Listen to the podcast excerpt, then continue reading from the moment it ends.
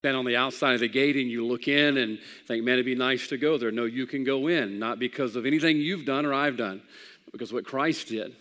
That we can go in. You know, you read in John 14, it says, In my Father's house are many mansions. If it were not so, I would have told you. Man, that sounds good, but I like the next verse. It says, I go to prepare a place for you. Why? Because he wants us to come in. And he paid a high price for that ticket, you know? Everything seems to be going up in price nowadays a gallon of milk, a gallon of gas, probably even a gallon of water. I haven't bought any lately because I just don't like water, to be honest with you. I'd rather buy a two liter, but I'm sure even that's going up. But aren't you glad? The price of heaven's been paid. It was a high price, but it's been paid and we can go in this morning. And I pray you know for sure you're going in. Uh, I believe before too terribly long, all of us who have, have had their ticket punched are going in. Uh, several lately preached funerals. And I'll preach again another one tomorrow for Brother Thatch, who has gone on in. Thank God, according to his testimony, he's saved and he's in heaven today. And uh, I tell folks a lot of times at these funerals lately, I don't think we're going to have to live without them very long. I think before long, we're all going to be going home. And I hope that you can call heaven your home. If you don't know that for sure today, I hope that you'll come to know that for sure before you leave here because look, it's just too beautiful of a day not to be saved. Amen. If you're waiting for just the, you know, the perfect day to get saved, it's just about here today, isn't it? Beautiful spring weather. Matter of fact, my wife asked me the other day, she said, The weather is so pretty. Can we just put the top down on the convertible and go out and ride up and down the road? And as much as it makes me feel less like a man to drive a Volkswagen around, you know, I told her I'd do that for her. And now I know it's you motorcycle folks get out of that, you know, letting your hair blow in the wind when you're going down the road. And uh, I told my wife I could just feel them turning loose as we're going down the road, all up and down Highway 49. There's pieces of my hair, but my wife enjoyed it, and so I enjoyed it too. But I kind of get where you motorcycle people like it, you know, just kind of letting the wind blow through your hair and blow out your hair. But uh, it was all a good time, and it's just a beautiful day. It'd be a great day to get saved. You're not sure that you're saved. Boy, it's a beautiful day. You're waiting for the right day. Today is the right day. And you better capitalize on it because the weather's going to change tomorrow. Amen. Exodus chapter 4. Exodus chapter 4. Today is our Faith Promise Sunday. Uh, kind of concluding our missions conference from this week. Had a great conference this week. Wonderful crowds. I appreciate the great turnout. I appreciate the great messages, getting to meet and to know new missionaries. And today is going to be the day where uh, throughout the day we've already begun uh, as we collect our faith promise cards, uh, our commitment cards, and our offering. We'll be doing that this morning. Uh, also, be doing it again tonight. Uh, if you haven't put yours in the offering plate yet, uh, I'll make sure we have some offering plates back at the welcome desk when we leave this morning, and then again the offering tonight. That way, we can get a, a total on how much we're going to give to missions this year and know how much more we can give to our current missionaries as well as the new missionaries uh, we'd like to take on. So I hope you've been praying about that. Looking forward to how God's going to work in that. And this morning's message is going to kind of wrap a lot of that up, uh, even though it does have to do with our giving. I believe it really applies to so many areas of our life. So don't tune me out just because today is Faith Promise Missions. I've told the story many times. The day my wife got saved, uh, I was preaching at a youth camp on being a Christian soldier, uh, and the Lord worked in that service to convict my wife's heart that she needed to be saved, and that's where she got saved. So just because we're finishing up our missions conference emphasis this past week, uh, uh, don't think the Lord can't work in other ways, all right? Exodus chapter 4, if you're there, let's stand together.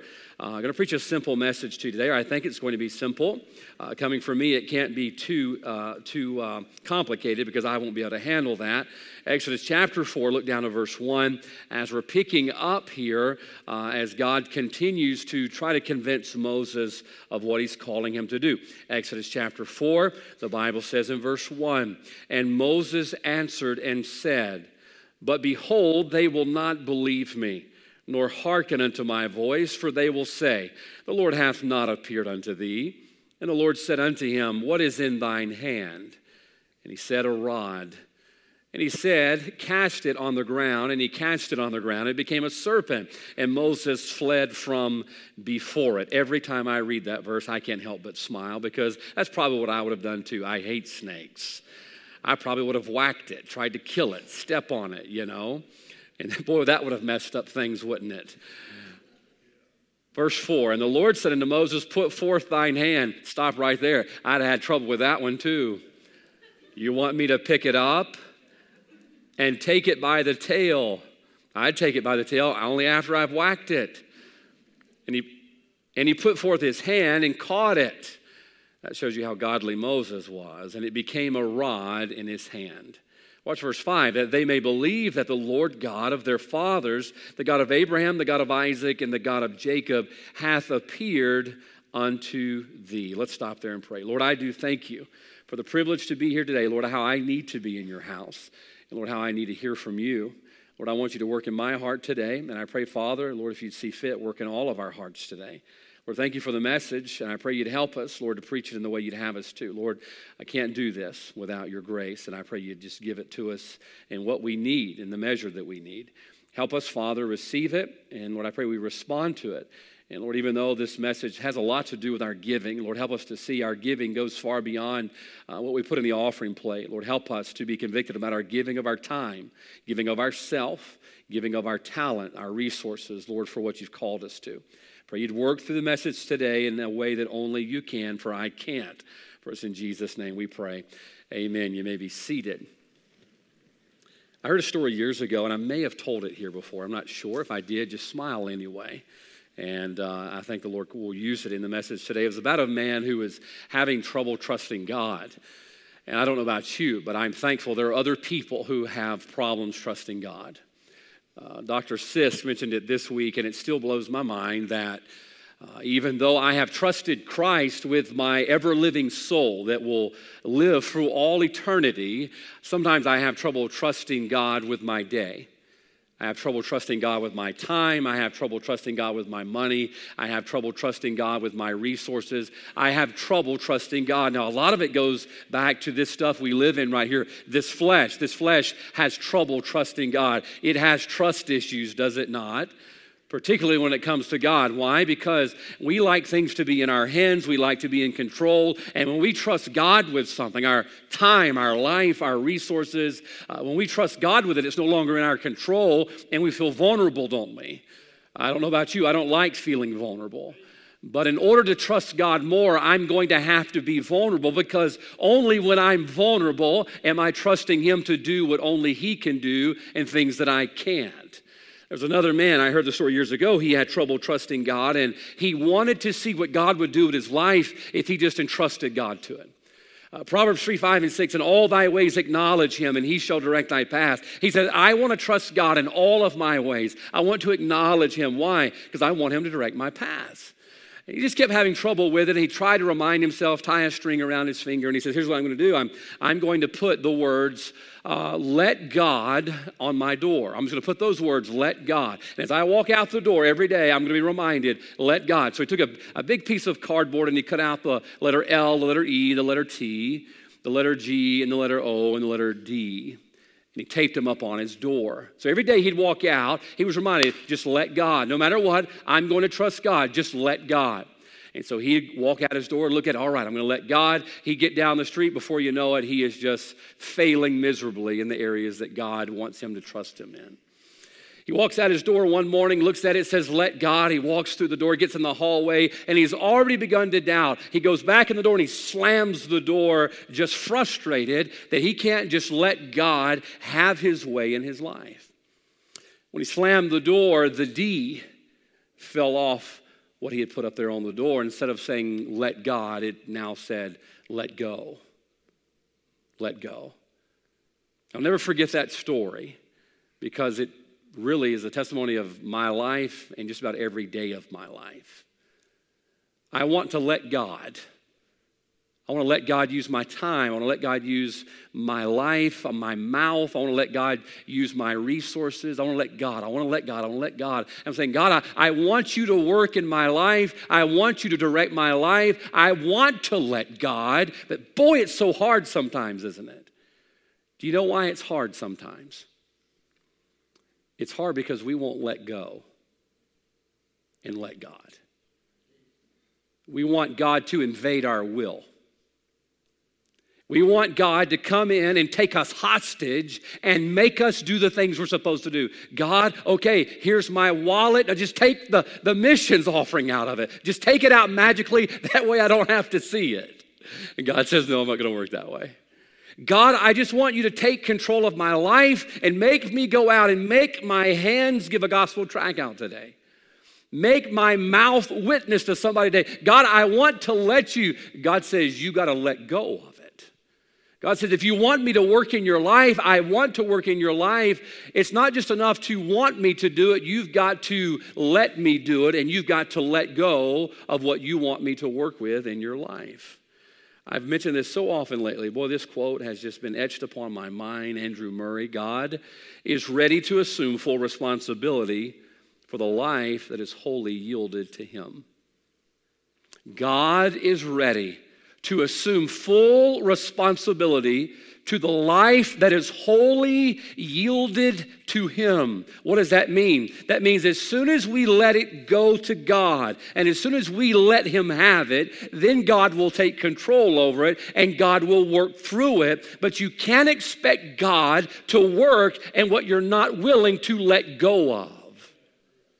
All throughout Scripture, we see God working in people's lives only after they let go of what God wanted to work in their life with. Give an example 1 Peter 5 7. We know this well, but I want you to think of it in light of, of this, this message today.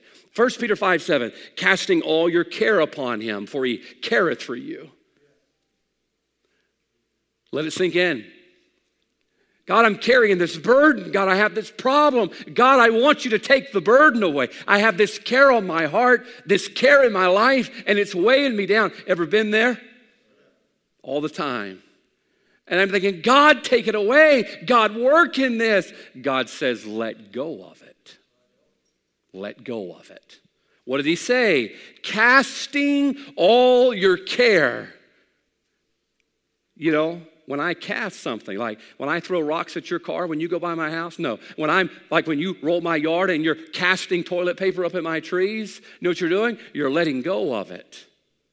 In order for it to move on, you're going to have to let go of it. Now, folks, listen to me this morning. God's ready to work in what we're ready to let go of. God can work in your crisis if you'll let go of it. God can work in your time if you'll let go of it. Listen, God can work in your money if you'll let go of it. But our problem is we're like, God, I want you to work. And God says, turn it loose. I want to work at it in your life, but no, you want to hang on to it too long. John 6 9, the boy with the five loaves and the two fishes. God wanted to work in it. God wanted to work in it. Five loaves of bread, two fish, thousands of people, 5,000 men that are there. God wanted to work in it, but sooner or later, I don't know what the little boy had. He could have had a, you know, a pail. He could have had a He-Man lunchbox like I had when I was a kid, G.I. Joe lunchbox like I did when I was a kid. I don't know what his lunch was in, but it was in something. And in order for God to work in it as God wanted to work in it, he had to let go of it. And oh, did God work after he let go. Here's the point we have to be willing to let go in order to let God. We want God to work in our time, but we won't give him any. We want God to work through our money, but we won't give him any. And yet we see here an example in Exodus 4, a very different example, but this Lord led us to preach today. We see an example in the staff that Moses has in his hand. Now, look at it if you will. What does the Bible say? Verse 2 And the Lord said unto him, What is that in thine hand? Well, God knew what it was, but he wanted Moses to know what it was. And he said, A rod. The simple, unassuming object, practically worthless. But God wanted to use it, didn't he? God wanted to use it just a plain wooden stick, but God wanted to use it. As a matter of fact, not just once, but time and time again, God was going to use this rod. Now, I don't know about you, I'm glad God can use the ordinary to do the extraordinary. You think about how many times in Scripture this rod is mentioned this plain, worthless, useless, ordinary stick, and yet God's going to use it. I'm glad God can take the ordinary and use it to do the extraordinary. Do you know why? Because I'm quite ordinary. Amen? Amen. I'm glad you agree. I'm quite plain. I'm quite, quite useless. I'm quite, uh, I don't have any value, and yet I'm glad we serve a God who can take the plain, the ordinary, the useless, and the valueless and make it something valuable. But what's the key? Look what he says, verse 3. And he said, cast it on the ground. Cast it on the ground. You know what God is saying? Let me have it. Let me have it. Moses, I know what you're looking at and you're thinking to yourself, this is just a stick. What are you going to do with this? You want me to go to Pharaoh with a stick? Are you kidding me? Now, come on. You're human just like Moses was. I'd be like, give me one of those javelin missiles they're firing over there in Ukraine. Maybe that.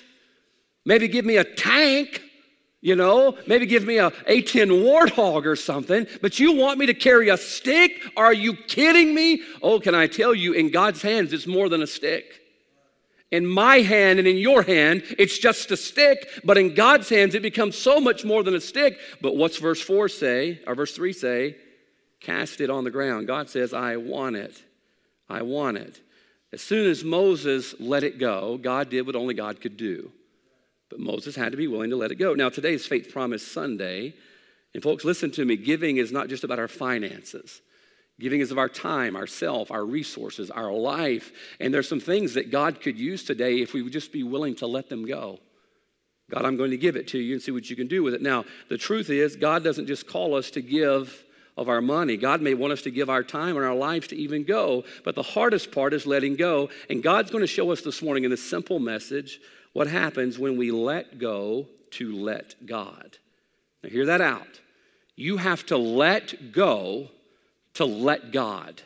That little boy had to let go of his lunch to let God work with it. Now, look, God's not going to come up here this morning and stick a gun to us with the Holy Spirit. All right, cough it up. Hey, some missionaries need to get to the field. Come on, Brother Timothy, cough it up. An extra $5 today will help another missionary buy a thousand tracts. Brother Chase, cough it up today. Holy Spirit's not going to do that. The Holy Spirit's going to burden our heart about what He wants us to do in missions. And you're going to say, What's in my hand? God, I don't have much to offer. This is all that I have. God says, In my hands, what you have to offer can do some amazing things. All throughout Scripture, we see that rod being used of God. It was there when water came out of the rock, it was there when the plagues were started in Egypt. I believe the rod of God was in Moses' hand when he stood in front of the Red Sea. Doesn't say that it is, but I believe it was there. And all throughout, we see in Moses' story, the rod was there. But it all began in Exodus chapter 4 when he was willing to let it go and let God have it. I want to show you this morning what God can do when we let go. Let's jump in if we could quickly. First, notice what the Bible says in verse number 2. And the Lord said unto him, What is in thine hand? And he said, A rod. And he said, Cast it on the ground. And he cast it on the ground, and it became a serpent, and Moses fled from before it. Now, why is God doing this? Why is God going through this trouble? To be honest with you, if I was God, I'm like, all right, forget it. I'm gonna go get somebody else if you doubt me. But no, God wants to convince Moses that he's going to use him in the way that he's called him to do. Verse number one says, They will not hear me. Now, if you read through Exodus, uh, chapter 3, chapter 4, Moses is giving God so many excuses on why he can't do what God's called him to do. I mean, I see human written all over that. Do you ever try to convince an almighty, all knowing God why he can't do through you what he's called you to do? You ever try to do that? I'm guilty of that. So, God, watch this, says, Moses, I want you to throw down your staff. I want you to let it go. And I'm fixing to convince you of what I can do with you. That's number one this morning. When we let go, God convinces us. When we let go, God convinces us. Now, here's what's interesting Moses is giving God all of these excuses. God says, Give me the staff, and I'll convince you what I can do. And oh, did God do something convincing? Now, I'll tell you this morning, I believe there's a lot of Christians here today, me included at times, and we're yet to be trusting of God to do what He's called us to do because we're not convinced that He can do it yet. You say, Are you kidding? The God who created the whole world, the God who keeps our heart beating, you ever think about that? Your heart, for the most of us, has been beating every moment of your life since the day you were born. It's kind of scary, isn't it? Who keeps that thing going? You know, there's not like a little mouse in there who keeps winding up the watch. It just keeps going on its own. How does that happen? God does that. You say, could we truly doubt him? We do it every day. And yet, God wants to prove himself through us. Now, how does God prove himself? He proves himself when we trust him and we see what he does with it. Now, folks, God is a very convincing God. But the reason this morning so many of us are not convinced of what God could do is we've never trusted Him with anything. Oh, can I tell you, the greatest Christians in this room this morning are Christians who have been down and out, empty bank accounts, health problems, and they had to trust God with what was beyond their control, and God came through for them, and God convinced them that He was all that He ever said He was, but they had to trust Him first. They had to trust Him first. What did he say? Moses, here's what I want you to do. I want you to trust me. Throw the rod on the ground. Why? God wanted to convince him. You know, our most faithful givers throughout my entire ministry, I've known faithful people who've given. I'm not talking about people who've given exorbitant amount of monies, but they were faithful. One I think about was in my dad's church, a little old lady by the name of Miss Alma. Miss Alma, she rode our church bus. We didn't have a church bus, couldn't afford a church bus, so mom and dad bought a minivan, the Dodge Caravan with the wood grain panels on it. Who ever had that idea to put wood grain on the side of a minivan. Not the coolest thing to pull up in, uh, in the school with, you know? Uh, but I guess it was cool back in the 90s. But had that, van, and that was our church van. It was our van was the church van. And every morning, my Sunday morning, my sister would get up. She would drive. I think she was probably a teenager. I was a teenager. We're driving this minivan, picking up kids. I think we had 16 or 17 people in that minivan on a Sunday morning. Well, there's a little old lady we picked up by the name of Miss Alma. Miss Alma lived in seminary in this old, old, beat up 1940s trailer. And we pick up Miss Alma. But the first of the month, we get on the bus or get in the bus. Miss Alma would always get in the front seat, you know, older lady. We'd put her up there in that seat of honor. She'd get up there in the front seat in the minivan, and she carried this Tang. You remember Tang? That space Kool Aid? The orange container, Tang, you know, had a twang to it. You know, that was the off brand, twang. I'm talking about Tang, the, the name brand stuff. She would bring this Tang container. And in that Tang container was coins, dollars, whatever else. And that was her offering. Without fail, without fail, every Sunday or every first of the month, Sunday. She was on fixed income, Social Security, and she'd bring that little Tang container and she would give to God her offering. She was so faithful. She never missed a lick even though she could hardly afford it. Can I tell you why she was so faithful?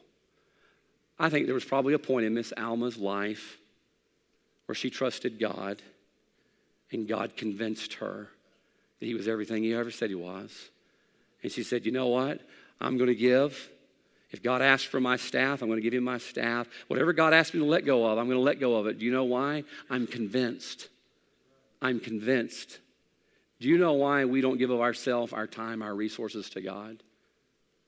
I'm afraid we're not convinced. We're not convinced. You know why we're not convinced? Because we've never trusted Him. We've never stepped out on faith to trust Him. You know, Peter found out that he could let God do what God wanted to do when he wanted to walk on the water. Now, I want you to think about it. At some point in Peter's journey out of the boat, he had to let go of the boat.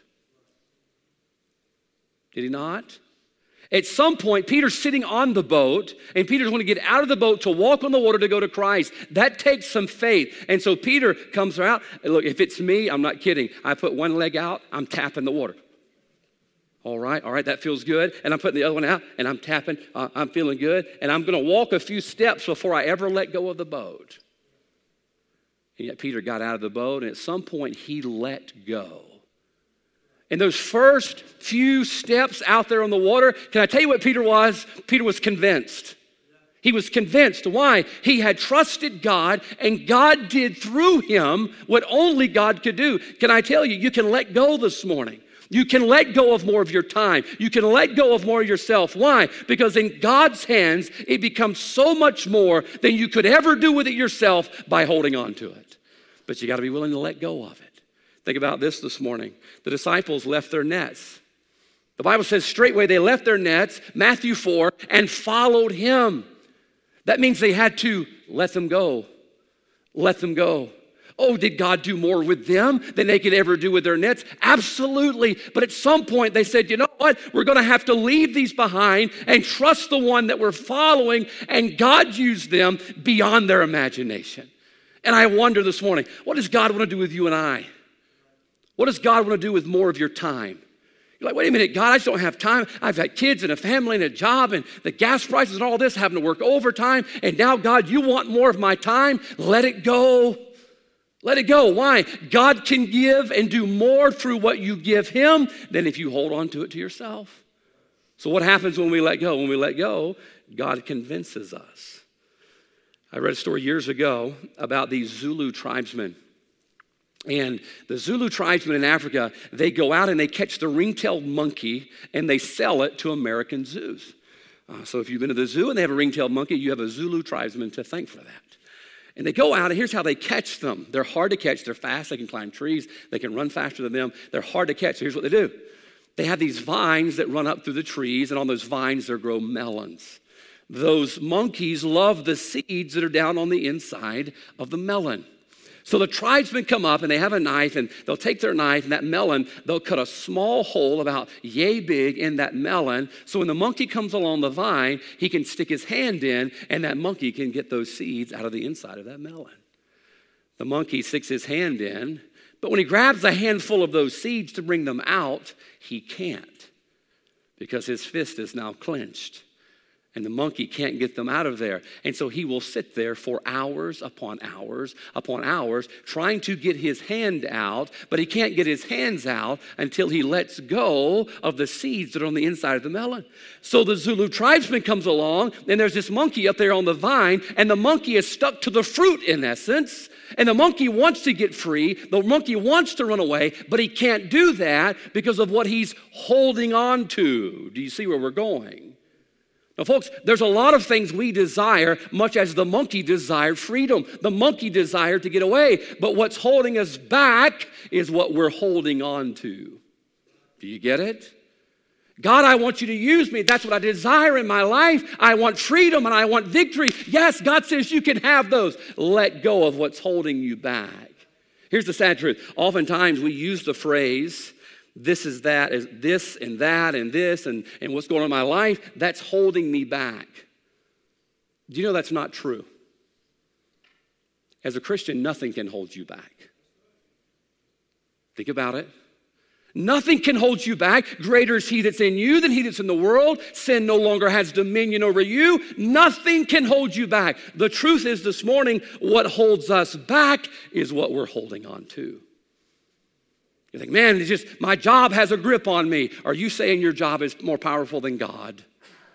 You say, well, I just don't understand. My schedule's so busy. Is your schedule more powerful than God? No. The problem is not your schedule holding on to you, it's you holding on to your schedule.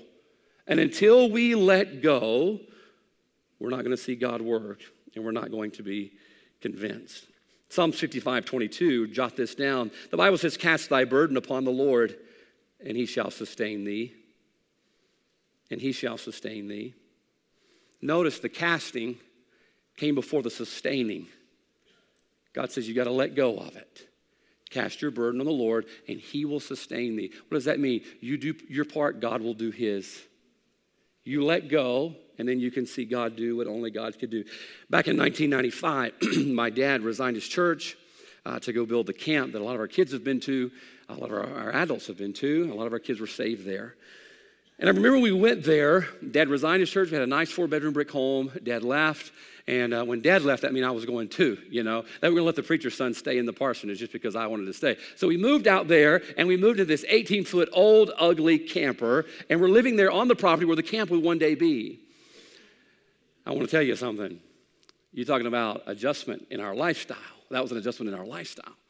We had a shower that was outside. Matter of fact, my dad just sent me a picture this week. He cut down the tree that that was on. We had a water hose running up in the tree, and it kind of came down on us, and we had this piece of metal wrapped around the tree. That was our shower. No kidding. It was an uplifting experience every time you got a shower.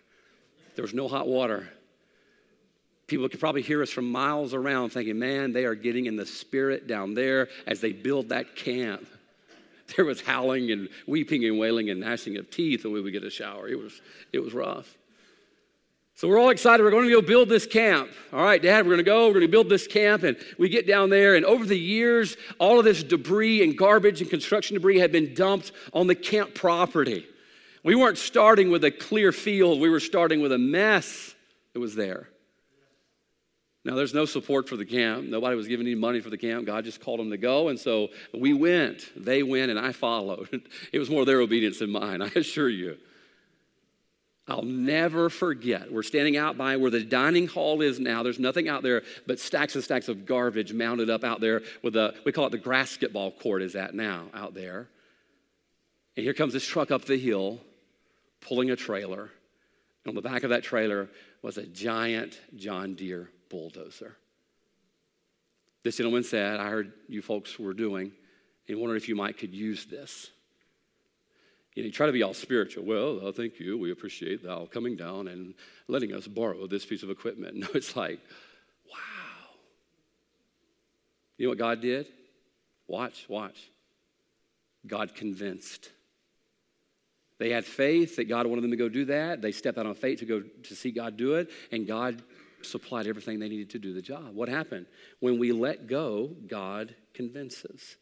Number one, at some point we have to let go in order to let God. So watch what happens. Number one, when we let go, God convinces us. But then number two, watch what God is also doing through this. The Bible says, verse number four, and the Lord said unto Moses, Put forth thine hand and take it by the tail. And he put forth his hand and caught it, and it became a rod in his hand. Now watch verse five. Four words you need to see right here that they may believe. Notice, God convinced Moses, but God wasn't done yet. And after God convinced Moses, he says, Okay, Moses, now that you're convinced of what I want to do, I want you to go and show the people the same thing. You see, we've got to be convinced before we go do the convincing. That's why we're not very convincing. Why? Because we've yet to be convinced of ourselves, because we've yet to let go of what God said, trust me with. But when we let go with it and we trust God with it, God convinces us. He says, okay, are you good? Are you good? Are you convinced? It's a lot like a, uh, a timeshare. You ever been to one of those? Yeah, come on. We've all been suckered into one of those at least some point in our life, despite what our wives told us going into it. And I'm like, we're just here for the free stuff. You know, you get all those free tickets to Disney World and all that. There were times we couldn't afford to go to Disney World, and so we went to a timeshare to get free tickets. We're sitting there and we're listening to them. I have no desire to be convinced. I'm not buying one. If you knew how poor I was, you would not even let me in this room, man. I mean, if he knew you know, he would even consider us. So we're sitting there and he's getting, no kidding, he's getting into it, man, down in Orlando, Florida, Bluegreen Resort. And all of a sudden the guy jumps up on the table. The guy's telling the story about, man, your children are going to have this timeshare and get away and rest and relax. And I'm like, yeah. Lean over to my wife, what do you think? She says, I told you on the way in here. I'm like, oh, that's right, that's right. Man, he was convinced. He was convinced, and he was convincing me. Thank God for the Holy Spirit, number two, my wife, who got me out of there. We still got the Disney tickets. I'm like, sucker, he didn't get me. He didn't know how close he was to getting me. Thank God for my wife. You know, they have a neat way of pinching you under the table, you know, where it hurts. He was convincing and almost convinced me. Can I tell you? You'd be amazed at how convincing you would be if you were just convinced yourself. So, watch this. Number one, you got to let go and trust God. That way you can be convinced. And then God wants you to go and have an effect on others. This is number two. When we trust God and allow God to work through us, others are convinced also. Number two, when we let go, God confirms in others. When we let go, God confirms in others. Watch what he says in verse 5 that they may believe that the Lord of their fathers, the God of Abraham, the God of Isaac, and the God of Jacob, hath appeared unto thee. You see, he says, once you get convinced, you go and you bear witness for somebody else. And when you bear witness for them, you can confirm it in their life as well.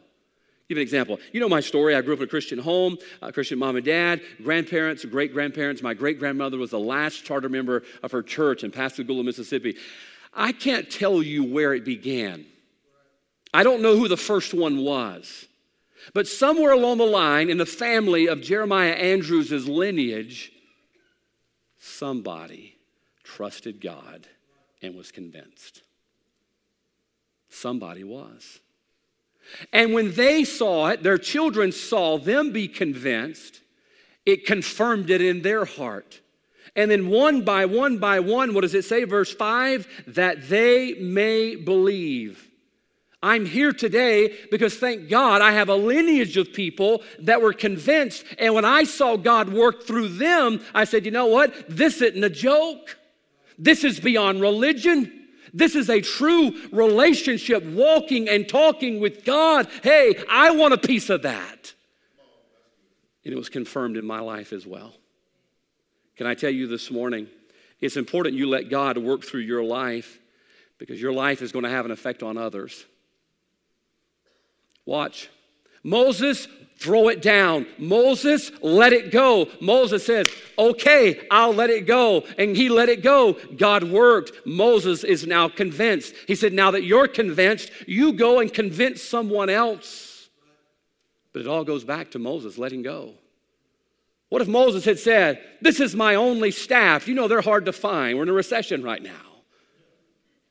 This is my only rod. You know, this is my favorite rod. I've killed a lot of snakes with this rod. Never thought it'd become one, but I've killed a lot of snakes with this rod. I've used this for years. This is my rod. God, I can't let it go. Moses would have not been convinced, and therefore he would have not been convincing to confirm God's work in the lives of those that were there. Perfect examples in John 4, not far from our theme verse this year. Remember when the woman at the well got saved? Do you know what happens when you get saved? Can we just put it down on the bottom shelf? You get convinced. You trust Christ and you get convinced. You know it's real. Look, if you've trusted Christ and He lives in your heart, you know it. You ask me how I know He lives. What does the song say? I'm not going to sing it for you. And the, the, the missionary the other night started singing. I always get jealous of preachers who sing behind the pulpit. Look, you better thank me for not singing behind the pulpit.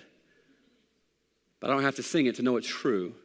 You ask me how I know He lives? He lives within my heart. You know it. You trusted Christ, and now you're convinced of it. And now that you're convinced, you need to go convince somebody else. John chapter 4, verse 39. Listen, and many of the Samaritans of that city believed on him for the saying of the woman. She got convinced, and it was confirmed in their heart. They saw this woman they saw God's work in her life.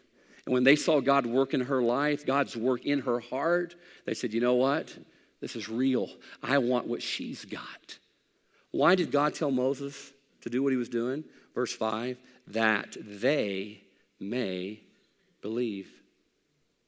You see, when we're convinced, we trust God, God works through our, our giving to Him and letting go to Him, we get convinced. Why? There's other people that need to believe.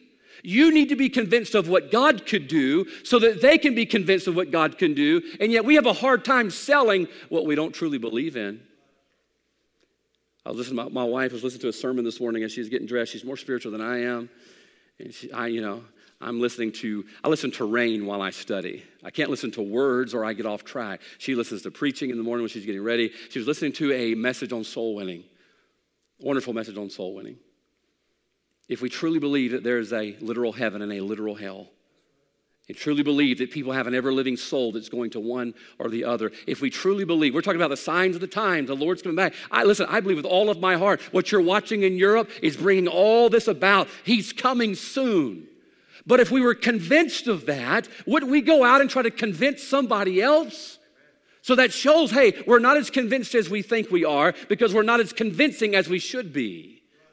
Folks, listen, we've got to let go. Why? So that God could confirm through us what he wants to do in others. John chapter 12, quickly, we read about Lazarus. Verse number 9, after Lazarus has been raised, he's sitting there, and the Bible says, Much people of the Jews, therefore, knew that he was there, and they came not for Jesus' sake only, but they might see Lazarus also, whom he had raised from the dead. Now, hear me out. Hear me out. Here's Lazarus. Could we agree this morning? I know we're Baptists, we don't agree on a whole lot.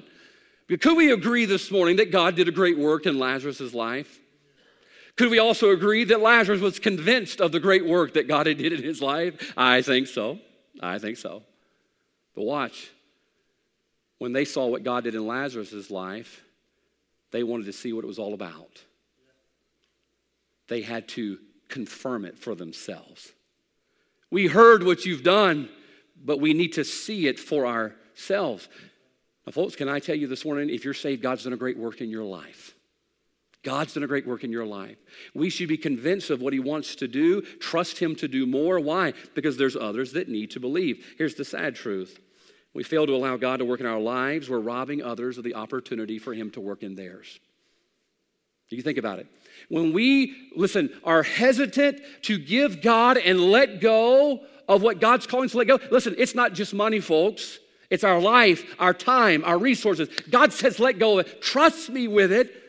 When we refuse, say, nope, I'm holding on to that. That's mine. You're not getting it. We're missing the opportunity for God to work in our lives and for others to behold it, that He might work in their lives. So when we let go, God confirms in others. Here's a good example, Romans 10 14. How then shall they call him, on him in whom they have not believed? And how shall they believe in him in whom they have not heard? And how shall they hear without a preacher? And how shall they preach except they be sent? Do you know what this is? This is Romans 10 14. It's the gospel supply chain. We hear a lot today in the world about the global supply chain. You know, that's why you don't have any baked beans, and that's why you don't have Oreos and all this other stuff. I went to a restaurant yesterday, and they didn't have any straws. I'm like, what do we do before straws? We, we took the lid off. And I see some of you trying to suck it through the little holes. Just pop the lid off and drink it like a human. Amen. Don't, don't make us look bad. The global supply chain has been interrupted. There are some people that are not upholding their end of the supply chain for whatever it is, and it's messing everything up, isn't it? I mean, our life has been inconvenienced. We're not able to go about normal life because the supply chain is messed up. Romans 10 14, this is the gospel supply chain. Watch close. Here's people on the other end who need to believe. How then shall they call on him in whom they have not believed? And how shall they believe in him in whom they have not heard? And the Bible goes all down the line. Do you know what the pieces are that connect the dots from the answer to the need? Do you know what it is? It's people. It's people. God uses people. God says, I want you to be part of the gospel supply chain. I want the gospel to get to these people over there in Africa, okay? I'm not calling you to go to Africa, but I need you to let go of some of what you got and trust it to me to get it where it needs to go. But when we refuse to trust God, not only are we not convinced of what God could do because we didn't trust Him, we're also breaking up the supply chain from someone else who needs to hear. The Bible says, How shall they call on him in whom they have not believed? Missions, you know, you think about it. There's a lot of people around our world that are very skeptical. They're very skeptical of religion. They've heard it their whole life. Every culture, it doesn't matter where you're from, it doesn't matter how far away from America you are, every culture is skeptical. They have a religion of some sort, and it usually pans out just to be idol worship. It turns out to be man worship, a works based uh, redemption. And so there's a lot of people out there who are not sure about God. They're just not sure. And they need to know. They need to know. And it's our job to confirm it for them. He's real. He's real. And I want to introduce him to you. But wait a minute. If we're not convinced and we don't see God work in our life because we don't trust him, how's it going to be confirmed in them? He said, Moses, I need you to see this. Why? Because there's something that they need to see. If you look down real quickly. Look at the last three verses, or last two verses. The Bible says, And Aaron spake all the words which the Lord had spoken unto Moses and did the signs in the sight of the people. The people believed, and when they had heard that the Lord visited the children of Israel and that he had looked upon their affliction, they, that they bowed their heads and worshiped. Notice the supply chain is going on. It went from God to Moses to Aaron. And now, what are the people doing in verse 31? And the people believed. Can I ask you something? Where did it start? Where did it start? What is in thine hand? Give it to me. What's happening in verse 4 is a direct result of what's happening in verse number 31. Somebody trusted God. Somebody saw God work and was convinced. And because they're convinced, Aaron's convinced. Because Aaron's convinced, now the people are believing. So, number two, when we let go, God confirms to others. So, He convinces us and He confirms to others finally. This is my favorite verse in this passage. Look down to verse number 20. Let's go back up to it real quick. Bible says, after all was said and done, finished up with God, and Moses took his wife and his sons, set them upon an ass, and he returned to the land of Egypt. Watch this. And Moses took the rod of God in his hand. And Moses took the rod of God in his hand. Now, here's what's interesting God did all of this work for Moses. God showed him what he could do, with all that. Here's the neat thing with what God gave, or Moses gave to God, God wasn't done with it yet. God says, I'm going to continue to do things with that rod. We read all throughout Scripture, God's work with this rod was not over, it was going to continue. This is why, number three, we need to learn to let go. When we let go, God continues his work. God continues his work. Now, think about this. Do you ever think that Moses thought in verse number four, verse number two, three, and four, when he threw that rod down, do you ever think he was going to get so much mileage out of that rod? It's just a stick, people. It's just a stick. It's just a rod, a worthless piece of wood. And yet, that single act of obedience, when he trusted God with it, you ever think he, he thought about what God was going to do with it? You ever think he thought he was going to stand in front of that rock and he was going to hit that rock where the water would flow out? That very same rod. God was going to continue his work, but it all began with him throwing it down and letting it go. I think we could definitely use the analogy that a little bit goes a long way when you trust God. Amen? The other day, I was popping some popcorn. Now, usually I use microwave popcorn just for the sake of time. My favorite popcorn is called Cousin Willie's. Uh, Corner Market has it. Buttery explosion. You need to try it. Go get some. Best popcorn you will ever eat out of a microwave bag. I promise. That Act One, Orville Redenbacher, he's a nice guy, but I promise you, his popcorn can't touch Cousin Willie's. I don't know who Cousin Willie is, but he makes really good popcorn. Most of the time, that's what I eat. Well, we were up in Montana. I bought some popcorn from some Amish people. And it was kind of black, and it was blue, and it was red, and it was white. All these, I thought that's going to be, that's, that might be neat, you know? And so I said I was going to pop some. Well, it's been a long time since my mom popped some up on the, uh, in the, on the stove, you know? So I thought, let's put some oil in there, and we'll just dump some popcorn in. So I take one of my wife's scoopers out, and I scoop out one cup of the kernels. Stop laughing. I, I didn't know what you know, evidently. I have a four quart pot. I put it over in there and just sitting in there. And I remember as a kid, I'm not sure why you do this. As a kid, mom would always kind of do this on the stove. I'm not sure why, but it helps. It helps. And so I'm sitting up there, and then that first one goes. I'm like, I'm making popcorn. I'm doing it. I'm a real man. When the economy falls, I can make my own popcorn. I don't have to have Cousin Willie's anymore. So it starts popping, and it's popping. And I tell my wife, You hear that? You hear that? Making popcorn. And it just kept popping and popping and popping. After a while, no kidding, I'm kind of pushing down on the lid. My wife says, What are you doing? I'm making popcorn. What's wrong? Nothing's wrong holding it. Brother Jim, I'm not kidding. It's lifting the lid. Finally, I thought something bad's about to happen. I'm just going to take some pressure off, lift it up just a hair, you know, keep it. Next thing you know, I take the lid off. It's there's popcorn on the floor, and it just kept popping. It was even popping in the bowl. I kid you not. It's popping in the bowl. I thought, you know what? Next time, we're going to do a quarter of a cup and maybe that'll fill it up. And that usually works about right. Had no idea how far that was going to go. I get you, bet you old Moses never had any idea how far that little bit of faith would go. Okay, I'm going to let go of it. To let go of it. Little, I wonder when he stood before that rock, getting ready to hit that rock, if he looked at that stick and thought, hmm, never thought it would go this far. Never thought I. I wonder when he stood in front of the Red Sea. This is my opinion, okay? The Bible doesn't say it. I think Moses was standing at the Red Sea with his rod.